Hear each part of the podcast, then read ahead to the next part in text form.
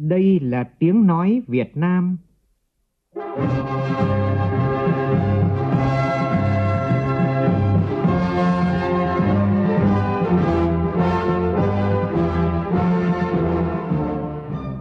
là tiếng nói Việt Nam, phát thanh từ Hà Nội, thủ đô nước Cộng hòa xã hội chủ nghĩa Việt Nam.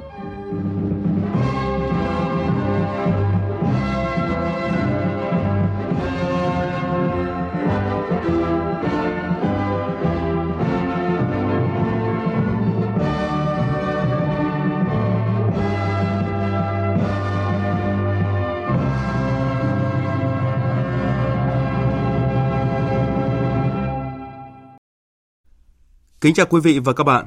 Mời quý vị và các bạn nghe chương trình Thời sự sáng của Đài Tiếng Nói Việt Nam. Hôm nay thứ hai ngày 12 tháng 12 năm 2022, tức ngày 19 tháng 11 năm nhâm dần. Chương trình có những nội dung chính sau đây.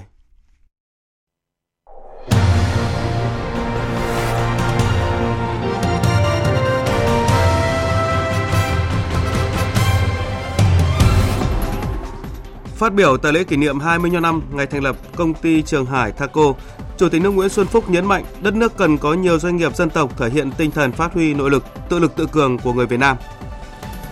Tiếp tục chuyến thăm chính thức Vương quốc Hà Lan, Thủ tướng Phạm Minh Chính gặp thị trưởng thành phố Amsterdam, Tổng thư ký Tòa trọng tài thường trực đối thoại với các doanh nghiệp hàng đầu Hà Lan.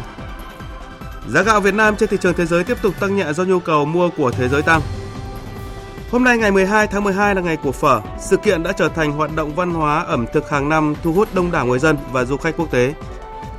Phó Chủ tịch Nghị viện châu Âu bị bắt vì tình nghi nhận hối lộ.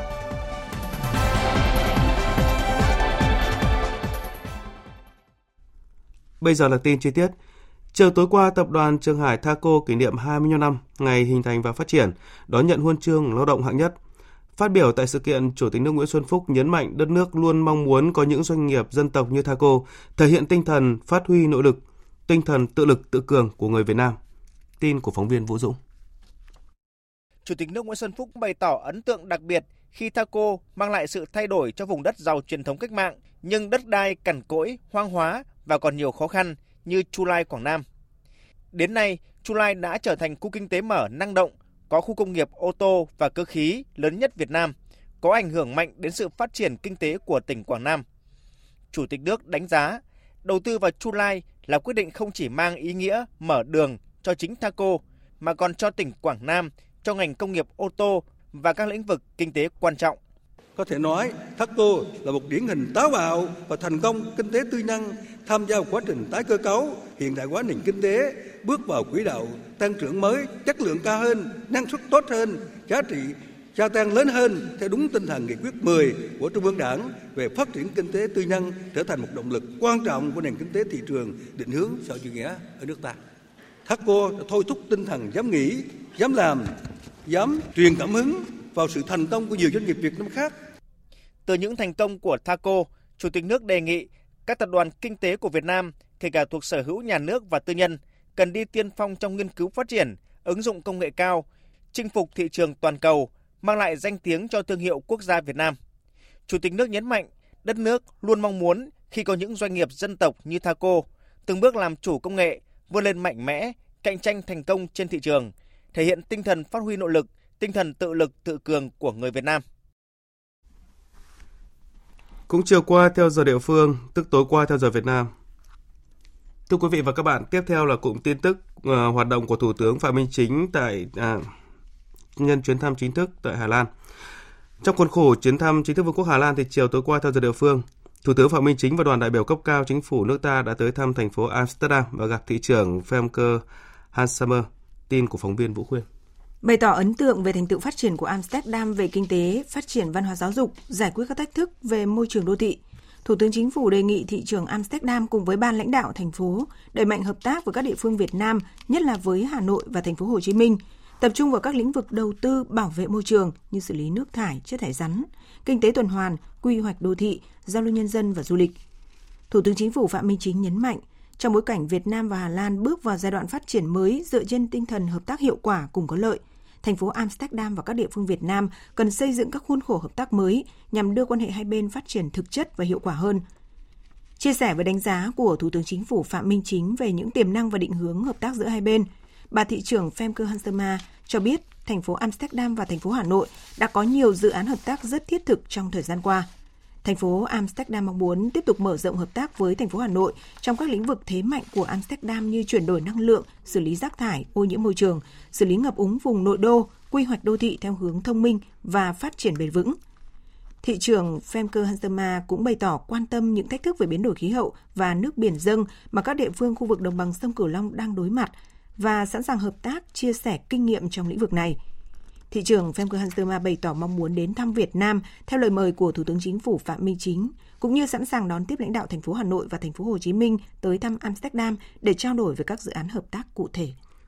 Chiều tối cùng ngày, Thủ tướng Phạm Minh Chính đã đến thăm trụ sở chính của Tòa trọng tài thường trực PCA tại Cung điện Hòa Bình ở thành phố La Hay và gặp tiến sĩ Zebelak, Tổng thư ký Tòa trọng tài thường trực.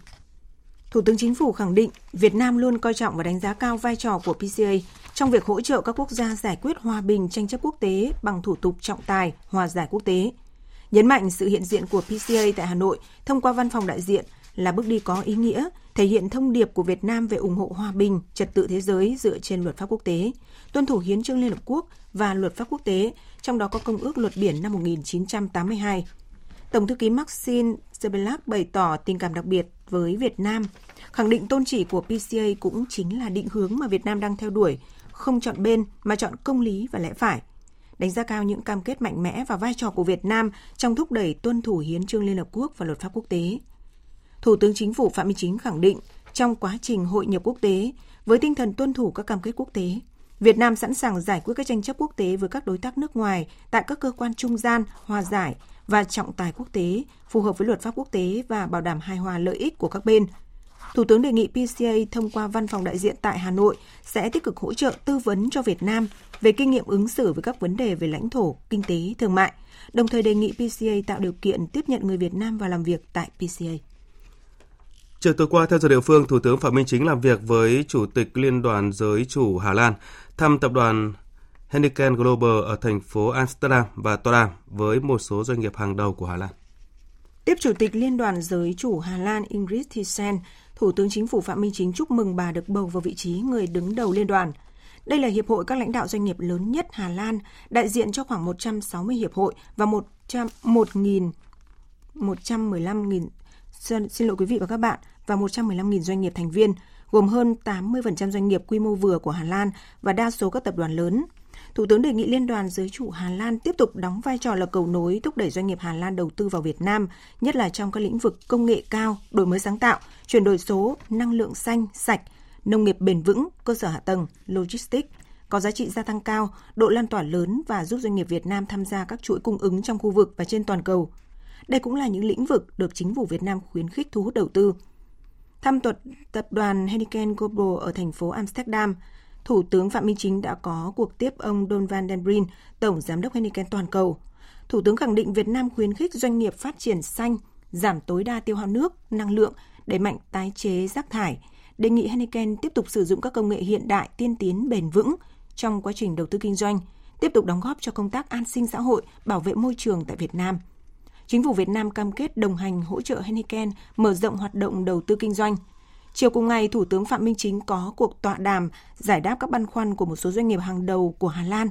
Thủ tướng cho biết là một nước đang phát triển, kinh tế đang chuyển đổi, nhưng phải làm những công việc như các nước phát triển trong ứng phó với biến đổi khí hậu, nên Việt Nam kêu gọi cách tiếp cận công bằng, công lý với sự hỗ trợ của các nước phát triển. Trong phát triển năng lượng tái tạo, Việt Nam cần sự hỗ trợ của cộng đồng quốc tế về vốn, công nghệ, đào tạo nhân lực, quản trị và xây dựng hoàn thiện thể chế. Tối qua theo giờ địa phương, tức đêm qua theo giờ Việt Nam, Thủ tướng Phạm Minh Chính đã gặp gỡ cộng đồng người Việt Nam tại Hà Lan. Tại buổi gặp mặt, Đại sứ Việt Nam tại Hà Lan Phạm Việt Anh cho biết, cộng đồng người Việt Nam tại Hà Lan có hơn 25.000 người đang học tập, sinh sống, công tác, hòa nhập tốt, có cuộc sống ổn định và được chính quyền sở tại đánh giá tích cực. Thủ tướng Chính phủ Phạm Minh Chính bày tỏ xúc động tới thăm gặp gỡ, nói chuyện với cán bộ nhân viên đại sứ quán và cộng đồng người Việt tại Hà Lan. Vui mừng vì bà con đã thành lập Hội Người Việt tại Hà Lan. Thủ tướng mong thành lập thêm các hội đoàn khác như Hội Doanh nhân, Khoa học, Nghiên cứu trong cộng đồng người Việt Nam tại Hà Lan. Trên tinh thần đoàn kết, đoàn kết đại đoàn kết, thành công, thành công, đại thành công, Thủ tướng mong muốn cộng đồng người Việt Nam tại Hà Lan không ngừng lớn mạnh, thực hiện tốt nghĩa vụ của công dân ở nước sở tại, đoàn kết, là cộng đồng mẫu mực và là niềm tự hào của đất nước. Thời sự VOV, nhanh, tin cậy, hấp dẫn.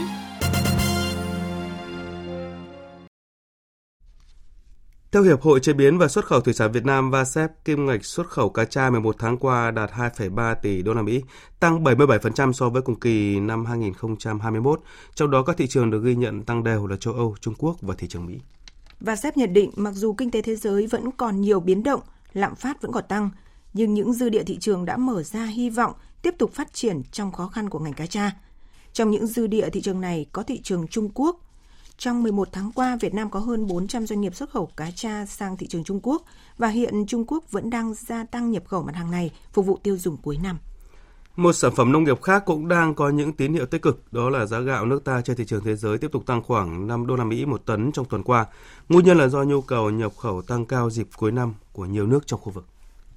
Một số thương nhân cho biết giá gạo 5% tấm ở mức 450 đến 455 đô la Mỹ một tấn, tăng khoảng 5 đô la Mỹ so với tuần trước và là mức giá cao nhất kể từ tháng 7 năm 2021.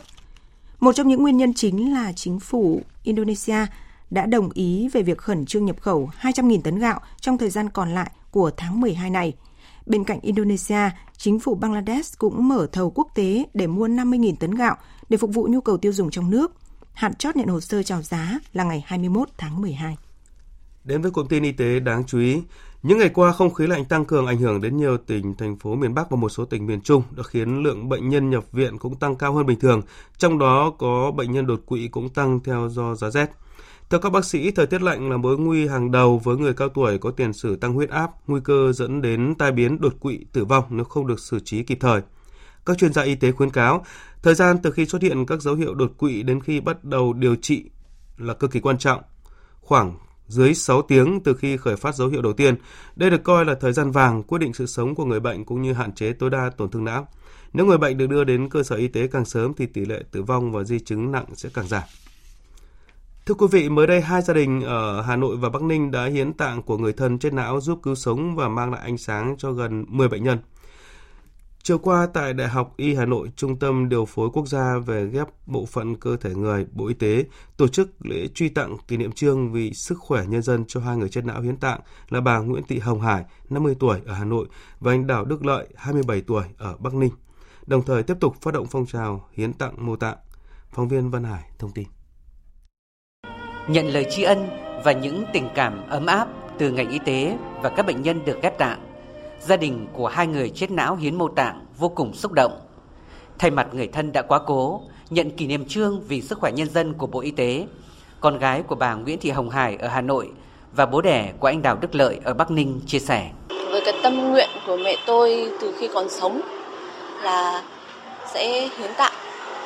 Nên là khi mà xảy ra sự cố và đến khi biết được là sẽ không qua khỏi nên là tôi cũng thuận theo nguyện vọng của mẹ là tôi cũng muốn là con tôi nó làm một cái việc gì đấy cho xã hội đấy mình làm phúc cho người về về sau này. Bây giờ chôn đi thì nó hóa thành bùn mà đốt đi thì nó lại thành cho thà rằng cho người ta thì có phải người ta còn cứu sống được bao nhiêu người không?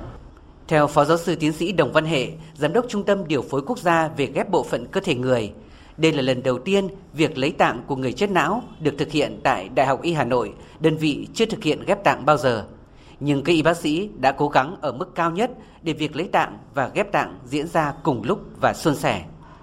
Bây giờ bà Hải và ông Lợi mặc dù đã từ giã chúng ta nhưng những một phần cơ thể của họ vẫn sống ở trong rất nhiều người, rất nhiều nơi. Họ vẫn hiển diện ở trên cõi đời này. Việt Nam đã thực hiện được hơn 7.000 ca ghép mô tạng Mặc dù nhu cầu ghép mô tạng đang rất lớn, nhưng nguồn tạng vẫn còn khan hiếm. Đến nay, cả nước mới chỉ có hơn 100 trường hợp chết não hiến tạng. Giáo sư tiến sĩ Tạ Thành Văn, Chủ tịch Hội đồng Đại học Y Hà Nội cho biết, đơn vị đã có kế hoạch xây dựng tượng đài tôn vinh người chết não hiến mô tạng đặt tại nơi trang trọng nhất trong khuôn viên của nhà trường. Thưa quý vị và các bạn, hôm nay ngày 12 tháng 12 được chọn là ngày của phở để tôn vinh giá trị truyền thống của một món ăn đã góp phần làm nên thương hiệu Việt – và nhiều năm qua, chuỗi sự kiện Ngày của Phở đã trở thành một hoạt động văn hóa ẩm thực thường niên để quảng bá món ăn đặc biệt này với mục tiêu đưa phở lan tỏa khắp thế giới. Mời quý vị và các bạn cùng phóng viên Bích Ngọc khám phá sức hấp dẫn của món ăn này. Dù mới tới Việt Nam, như ông Binu Jacob, Tổng giám đốc công ty Nestle Việt Nam đã dành sự yêu thích đặc biệt cho món phở. Ông thấy bất ngờ khi người dân Việt Nam có thể chế biến ra nhiều món ăn khác nhau từ phở với đủ hương, vị, sắc. Tôi thấy phở rất ngon. Tôi đã ăn phở ở thành phố Hồ Chí Minh khá nhiều, nhưng tôi thấy phở ở Hà Nội là ngon nhất, có hương vị rất đặc biệt. Món phở xưa chỉ có bát canh nóng với nước dùng trong vắt, miếng thịt nâu giòn thái mỏng trên bánh phở trắng, điểm xuyết lá hành thơm nước mũi. Phở ngày nay đã có thêm bánh chiên phồng, phở chua, bánh canh phở, phở cuốn, vân vân. Thế nhưng với những gia đình có nghề truyền thống làm phở hơn 100 năm nay như gia đình anh Vũ Ngọc Vượng, chủ thương hiệu phở Ngọc Vượng ở thôn Vân Cồ, xã Đồng Sơn, tỉnh Nam Định, thì có thêm bao nhiêu năm nữa thì vẫn vậy, vẹn nguyên hương vị ban đầu. Bánh phở tự làm theo cách riêng, nước nấu phở của gia đình cũng đặc biệt, không chỉ ngọt từ thịt và nước xương hầm kỹ, còn có thêm mùi thơm nhẹ, ngọt mát lại thanh thanh. Hương vị bao nhiêu năm không đổi là do nghề truyền thống cha truyền con nối, nên phở vượng thu hút rất đông khách lớn tuổi. Những người muốn tìm lại hương vị của phở đã cùng họ lớn lên từ những tháng ngày thơ ấu. Thực tế thì là không khác biệt nhiều, kể cả về chất lượng và cái hương vị. Cái thời đổi mới bây giờ này thì cái chất lượng nó tốt hơn nhiều. Lý do là các ờ, thực phẩm được tươi, ờ, chế biến và bảo quản theo một cái quy trình nó nó phù hợp. Không phải ngẫu nhiên mà khách quốc tế nào tới Việt Nam cũng muốn thưởng thức món ăn hấp dẫn này. Đã nói về Việt Nam thì phải nói đến phở. Thì tôi nghĩ rằng là phở đã trở thành một cái ờ, di sản ẩm thực rất là đặc biệt. Không chỉ là món ăn truyền thống được người dân trong nước và du khách quốc tế yêu mến, phở đã vượt hàng nghìn km tới khắp các đại dương xa xôi, chinh phục những vị khách khó tính nhất để giới thiệu về hình ảnh Việt Nam.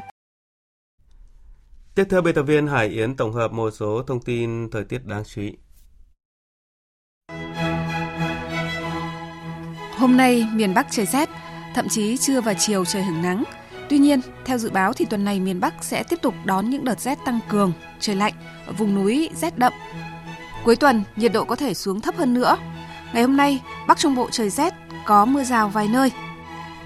Đà Nẵng và các tỉnh ven biển đến Bình Thuận có mưa rào, đề phòng có rông lốc và gió mạnh. Trong khi đó, Nam Bộ đang dần bước vào mùa khô, trời nắng, độ ẩm thấp. Mức chỉ số tia UV cực đại trong ngày cao, nguy cơ gây hại đến sức khỏe, cần che chắn và chống nắng khi ra đường.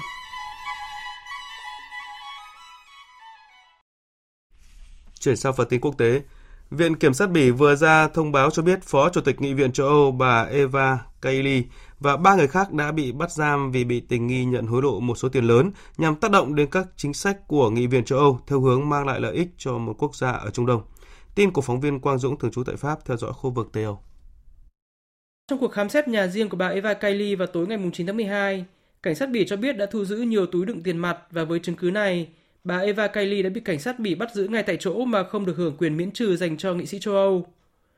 Ngoài ra, trong ngày thứ Bảy mùng 10 tháng 12, cảnh sát Bỉ cũng đã tạm giữ và khám xét nhà của một số nhân vật khác có liên quan. Những người này từng là cựu nghị sĩ châu Âu, là lãnh đạo của Liên đoàn Công đoàn Quốc tế cũng như trợ lý nghị sĩ châu Âu. Báo chí Bỉ trích dẫn nhiều nguồn tin cho biết, tổng số tiền mặt mà cảnh sát Bỉ thu giữ trong các cuộc khám xét này lên tới 1 triệu euro. Đây được cho là số tiền mà bà Eva Kaili cũng như người có liên quan nhận từ một quốc gia Trung Đông để tác động đến các chính sách của Nghị viện châu Âu theo hướng có lợi cho quốc gia này. Các vụ bắt giữ và cáo buộc này được xem là một sự kiện chấn động đối với Nghị viện châu Âu. Đích thân Chủ tịch Nghị viện châu Âu bà Roberta Metsola ngày 10 tháng 12 đã phải từ Manta quay trở về Bruxelles để có mặt chứng kiến vụ khám xét của cảnh sát Bỉ tại nhà một nghị sĩ châu Âu. Trong tối ngày 10 tháng 12, Chủ tịch Nghị viện châu Âu bà Roberta Metsola cũng đã ra thông báo tạm đình chỉ mọi chức vụ của bà Eva Kaili, trong đó có vai trò là đại diện của Nghị viện châu Âu tại khu vực Trung Đông. Đảng Xã hội Hy Lạp cũng đã ra thông báo khai trừ bà Eva Kaili khỏi đảng này. Một cuộc họp khẩn cấp cũng được Chủ tịch Nghị viện châu Âu bà Roberta Metsola triệu tập trong ngày hôm nay 12 tháng 12 với chủ tịch của tất cả các nhóm đảng tại Nghị viện châu Âu nhằm thảo luận về cuộc điều tra của cảnh sát Bỉ. Tổng thống Thổ Nhĩ Kỳ Tayyip Erdogan và người đồng cấp Vladimir Putin vừa có cuộc điện đàm về việc xuất khẩu ngũ cốc và thành lập một cơ sở cung cấp khí đốt ở Thổ Nhĩ Kỳ. Theo thông cáo của Phủ Tổng thống Thổ Nhĩ Kỳ, trong cuộc điện đàm, Tổng thống Thổ Nhĩ Kỳ Tayyip Erdogan cho biết hai nước có thể bắt đầu hợp tác xuất khẩu ngũ cốc và các loại thực phẩm khác thông qua hành lang ngũ cốc ở Biển Đen. Trước đó, Nga đã kêu gọi Liên Hợp Quốc và phương Tây dỡ bỏ một số lệnh trừng phạt để Nga có thể tự do xuất khẩu phân bón và các sản phẩm nông nghiệp qua Biển Đen. Cũng trong cuộc điện đàm, Nga và Thổ Nhĩ Kỳ đã thảo luận về sáng kiến thành lập một cơ sở cung cấp khí đốt ở Thổ Nhĩ Kỳ. Qua đó, Nga sẽ xuất khẩu khí đốt tự nhiên sang Thổ Nhĩ Kỳ.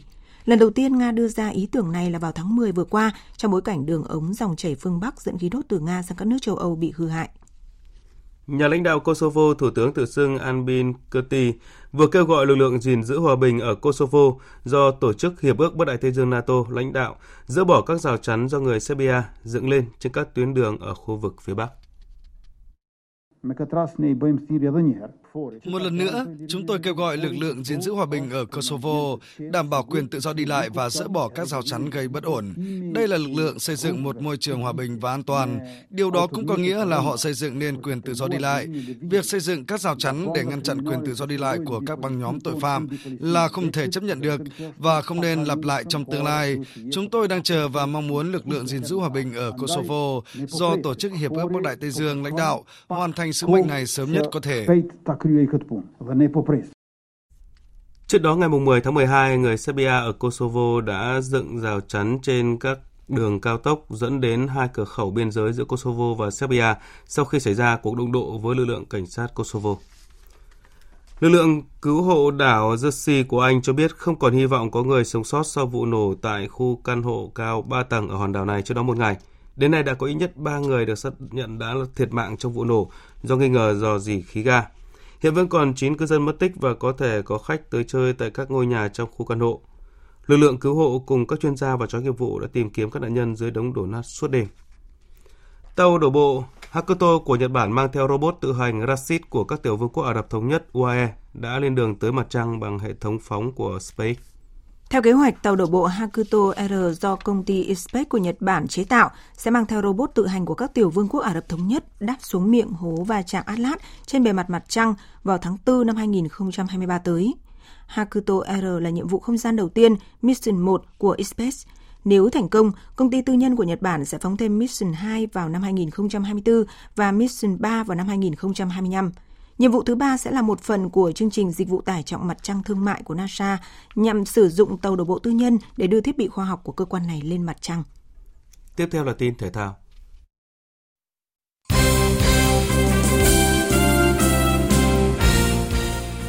Chiều tối qua, đội tuyển Việt Nam trở lại tập luyện sau một ngày nghỉ ngơi. Toàn đội bước vào giai đoạn chuẩn bị cuối cùng trước khi chính thức tranh tài tại AFF Cup 2022.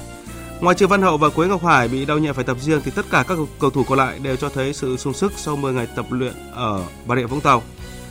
Theo kế hoạch thì ngày mai đội sẽ có buổi tập chính thức tại sân hàng đẫy nhằm chuẩn bị cho trận giao hữu với đội tuyển Philippines và dự kiến ngày 17 tháng 12 thầy trò huấn luyện viên Park Hang-seo sẽ di chuyển sang Lào để đá trận gia quân tại AFF Cup 2022. Hôm qua, môn bắn cung trong khuôn khổ Đại hội Thể thao Toàn quốc lần thứ 9 đã khởi tranh tại Trung tâm huấn luyện và thi đấu thể thao tỉnh Quảng Ninh.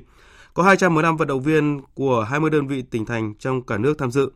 Tại giải, các cung thủ tranh tài ở các nội dung cá nhân, đôi nam đôi nữ đồng đội. Trong ngày thi đấu đầu tiên ở nội dung cung 3 giây 50 m nam, cung thủ Huỳnh Ngọc Lâm của đoàn Đồng Tháp đã xuất sắc giành huy chương vàng với 699 điểm. Với thành tích này, Ngọc Lâm đã phá kỷ lục đại hội. Ở nội dung cung dây, cung 1 giây 70 m nữ, vận động viên Hoàng Phương Thảo của đoàn Hà Nội giành huy chương vàng với 660 điểm, đồng thời phá kỷ lục đại hội.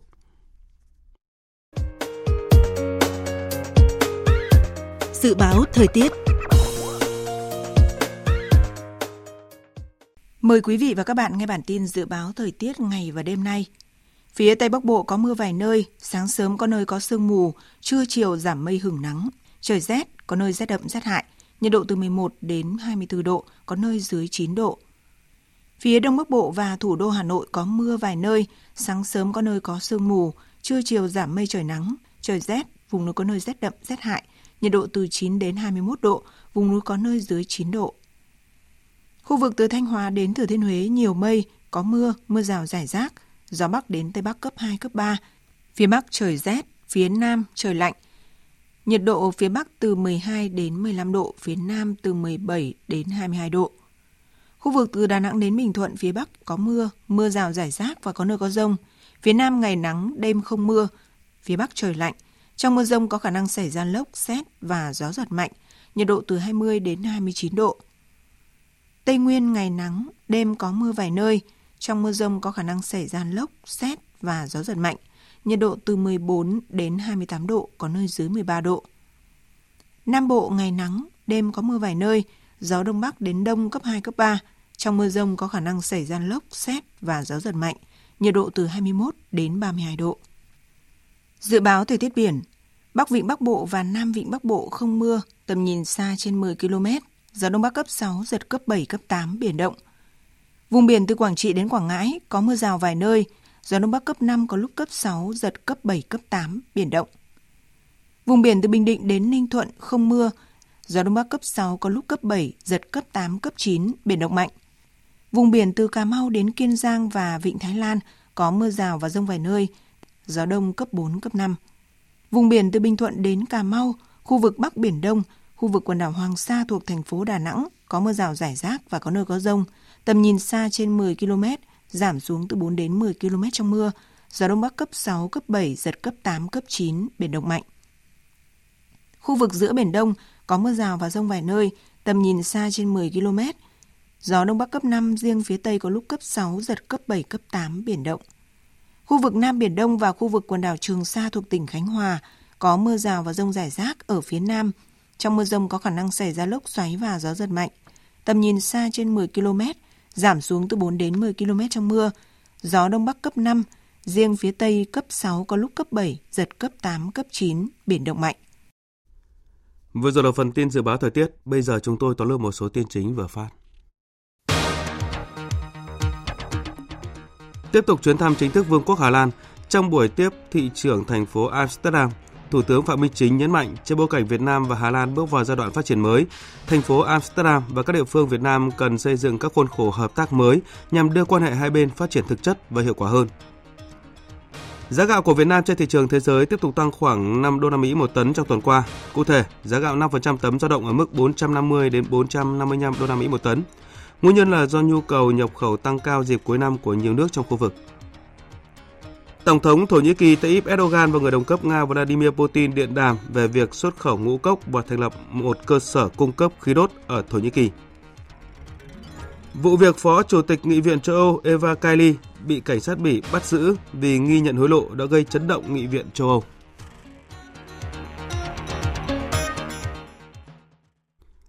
Phần tóm lược những tin chính đã phát cũng đã kết thúc chương trình Thời sự sáng của Đài Tiếng Nói Việt Nam.